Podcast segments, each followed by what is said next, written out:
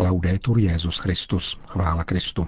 Posloucháte české vysílání Vatikánského rozhlasu ve středu 27. června.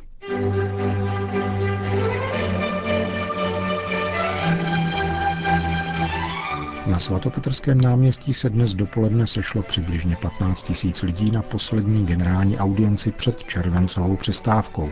Rovněž kázání z domu svaté Marty jsou přerušena až do září. Nedělní promluvy papeže před mariánskou modlitbou Anděl Páně k poutníkům na svatopetrském náměstí se však budou konat i nadále. Generální audienci zahájil papež také tuto středu v aule Pavla VI. Přibližně hodinovým setkáním s nemocnými, které nejprve krátce společně oslovil a pak jednotlivě pozdravil.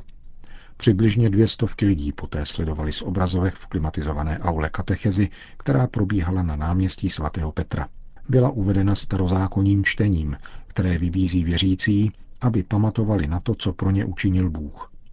Papež František pokračoval v cyklu katechezí věnovaných 10 přikázání a věnoval se textu, kterým jsou přikázání uvedena a kterým Hospodin připomíná vysvobození izraelského lidu z egyptského otroctví. Drazí bratři a sestry, dobrý den.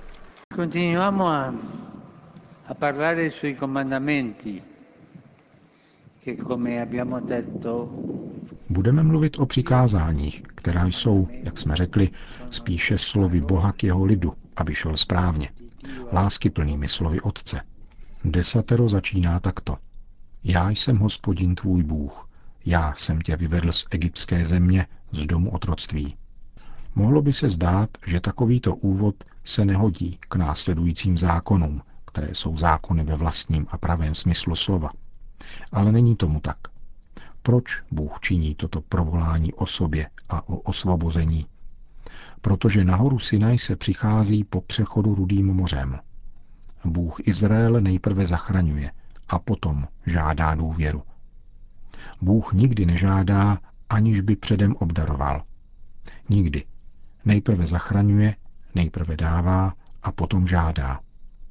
Takový je náš Otec, dobrý Bůh. 10 tedy začíná boží velkodušností.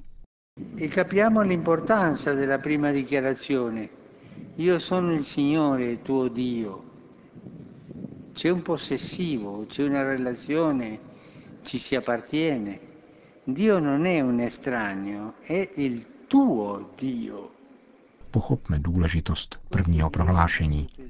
Já jsem Hospodin, tvůj Bůh. Je zde přivlastňovací zájmeno. Je tu vztah, sounáležitost. Bůh není cizí, je tvůj Bůh. Benedikt XVI. V encyklice Deus Caritas Est napsal: Dějiny lásky mezi Bohem a člověkem spočívají právě ve skutečnosti, že zmíněné sjednocení vůle přerůstá ve spojení smýšlení a cítění.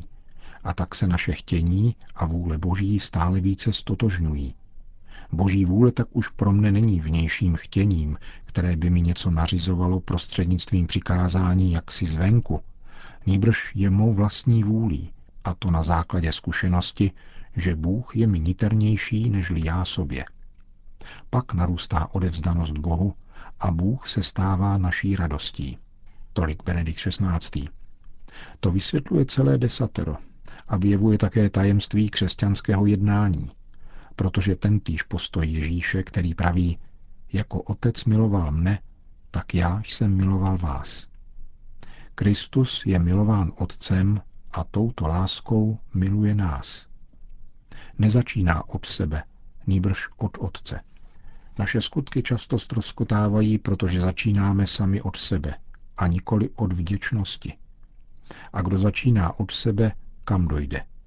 Kdo začíná od sebe, dochází k sobě. Je neschopen cesty. Vrátí se k sobě. Je to egoistický postoj, o kterém lidé žertem říkají, že je se sebou a pro sebe. Vychází od sebe a vrací se k sobě. La vita cristiana è anzitutto la risposta grata a un padre generoso. Křesťanský život je především vděčná odpověď štědrému Otci. Křesťané, kteří jenom plní povinnosti, prokazují, že osobně nezakusili onoho Boha, který je náš, Říkají si, toto musím, tamto musím. Jenom povinnosti. Něco ti chybí. Co je základem povinnosti? Že se to má dělat tak a tak. Nikoli. Základem povinnosti je láska Boha Otce, který nejprve dává a pak přikazuje. Kladení zákona před vztah nepomáhá v cestě víry. Jak může zatoužit mladý člověk stát se křesťanem, začínáme-li u povinností, závazků, koherence a nikoli od osvobození? Být křesťanem znamená jít cestou osvobození. Přikázání tě osvobozují od tvého vlastního egoismu a osvobozují tě, protože existuje boží láska, která tě vede vpřed. Křesťanská formace není založena na silné vůli, nýbrž na přijetí spásy. To znamená nechat se milovat. Nejprve spása. Bůh zachraňuje svůj lid z Rudého moře a potom mu na Sinaji říká, co má dělat. Tento lid však ví, že to dělá, protože byl zachráněn Otcem, který jej miluje. La gratitudine è un tratto caratteristico del cuore visitato dallo Spirito Santo. Vděčnost je charakteristický rys srdce navštíveného Duchem Svatým. K poslušnosti vůči Bohu je především třeba pamatovat na jeho dobrodiní. Svatý Bazil říká, kdo na tato dobrodiní nezapomíná, směřuje k pravé ctnosti a veškerému spravedlivému jednání. Kam nás to všechno vede? Abychom se cvičili v paměti. Kolik krásného učinil Bůh pro každého z nás. Jak štědrý je náš nebeský Otec. Chtěl bych vám navrhnout malé cvičení. Všichni si mlčky v srdci odpověsme, co krásného pro mne učinil Bůh. Co krásného pro mne učinil Bůh. Osvobození, které zjednal. Bůh činí spoustu krásného a osvobozuje nás. Eppure qualcuno può sentire di non aver ancora fatto una vera esperienza della liberazione di Dio. A přece někdo může mít dojem, že opravdovou zkušenost Boží osvobození ještě nezažil. To se může přihodit. Může se stát, že při pohledu donitra nacházíš jenom smysl pro povinnost, spiritualitu nevolníků a nikoli synů. Co dělat v takovém případě? To, co dělal vyvolený lid. Kniha Exodus říká, Izraelité nadále úpěli ve své robotě a z ní vystoupil jejich křik o pomoc k Bohu. Bůh slyšel jejich nářek a rozpomenul se na smlouvu s Abrahamem, Izákem a Jakubem. Bůh zhlédl na Izraelity a dal se jim poznat. Bůh se mi dává poznat.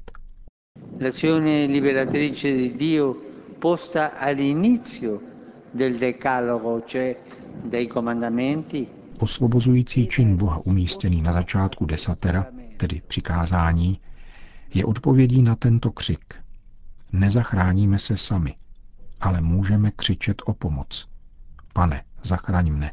Pane, ukaž mi cestu. Pane, pohlaď mne. Pane, dej mi trochu radosti. To je volání o pomoc a je na nás, abychom žádali o vysvobození z egoismu, hříchu a z okovů otroctví. Toto volání je důležité. Je modlitbou, je vědomím toho, co nás ještě deprimuje a není v nás osvobozeno. Mnohé v naší duši není osvobozeno. Zachraň, pomoz, osvoboď mne. To je krásná prosba k Pánu. Bůh očekává toto volání, protože může a chce zlomit naše okovy. Bůh nás nepovolal k životu, abychom zůstávali deprimováni.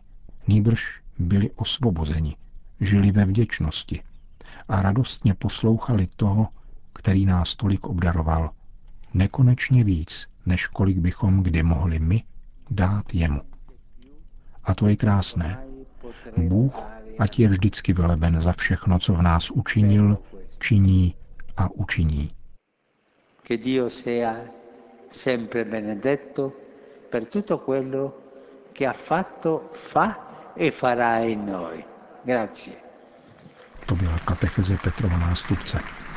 Na závěr generální audience papež František po společné modlitbě Otčenáš všem požehnal. Dominum Hoviscum, et cum spiritu tuo, sit nomen Domini benedictum, ex hoc nunc et usque in saeculum, aiuterium nostrum in nomine Domini, qui fecit caelum et terram.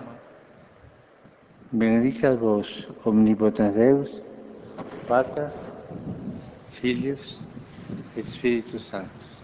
Amen.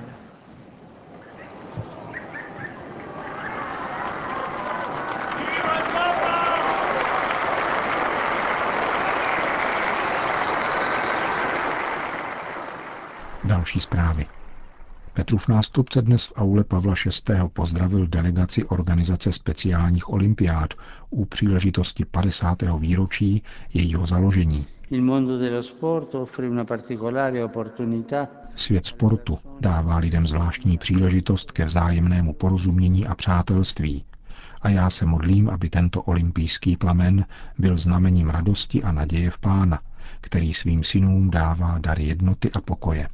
Všem, kdo podporují cíle speciálních olympiád, rád vyprošuji požehnání radosti a pokoje všemohoucího Boha.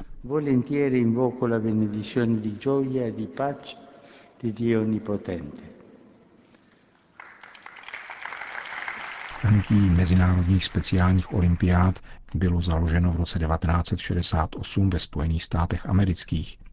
Jeho zakladatelkou je paní Eunice Kennedyová Shriverová, sestra prezidenta Johna Fitzgeralda Kennedyho, která tak uvedla v život myšlenku sportování jako prostředku rozvoje osobnosti a integrace lidí s mentálním postižením. Od roku 1988 je přidruženým členem Mezinárodního olympijského výboru.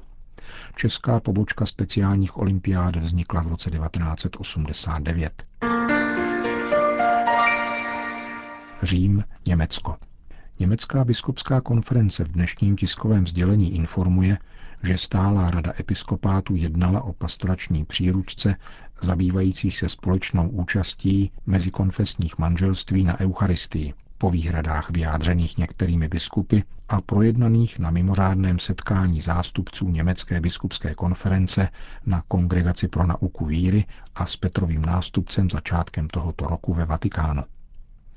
Ačkoliv prefekt zmíněné vatikánské kongregace arcibiskup Ladaria dopisem adresovaným předsedovi Německé biskupské konference kardinálu Reinhardu Marxovi sdělil závěr svatého otce, podle něhož text zmíněné pastorační příručky není zralý k publikaci, byl přesto dnes publikován, avšak spolu s vysvětlením, že nejde o dokument Německé biskupské konference, nýbrž o text, který má sloužit podrobnější reflexi a studiu s výhledem na další projednání této otázky na zářijovém plenárním zasedání německého episkopátu. Dnešní tiskové sdělení ovšem nenechává na pochybách, že pro německé biskupy, jak zde stojí, jde o rozhodnutí, zda ve smíšeném mezikonfesním manželství může protestantská strana přistupovat k přijímání.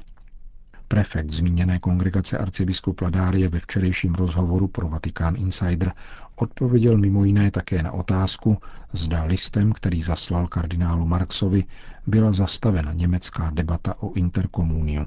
Nebylo to přímé zastavení, říká arcibiskup Ladaria. Nýbrž výzva k reflexi, zejména vzhledem k tomu, že tato myšlenka je natolik závažná, že biskupská konference určité země musí brát zřetel na celou církev, aby dosažené řešení bylo řešením pro celou církev. To je hlavní bod. Kdyby se každý dal svojí cestou, hrozil by poněkud zmatek. Opakuji, nebylo to tedy zastavení, nýbrž výzva k reflexi, protože jde o bod, který se netýká pouze jedné země, jedné diecéze, nýbrž všeobecné církve. A to je také starost, která leží na srdci svatému otci, říká budoucí kardinál Luis Ladaria Ferrer.